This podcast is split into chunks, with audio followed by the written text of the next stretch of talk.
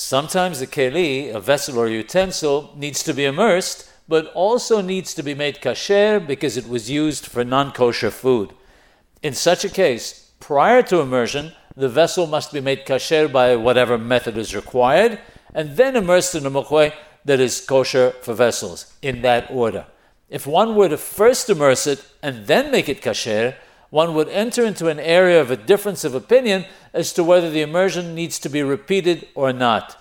Therefore, to fulfill all opinions, one must immerse it again. The second time, however, should be without a bracha, without a blessing, because there's a doubt whether it's required or not.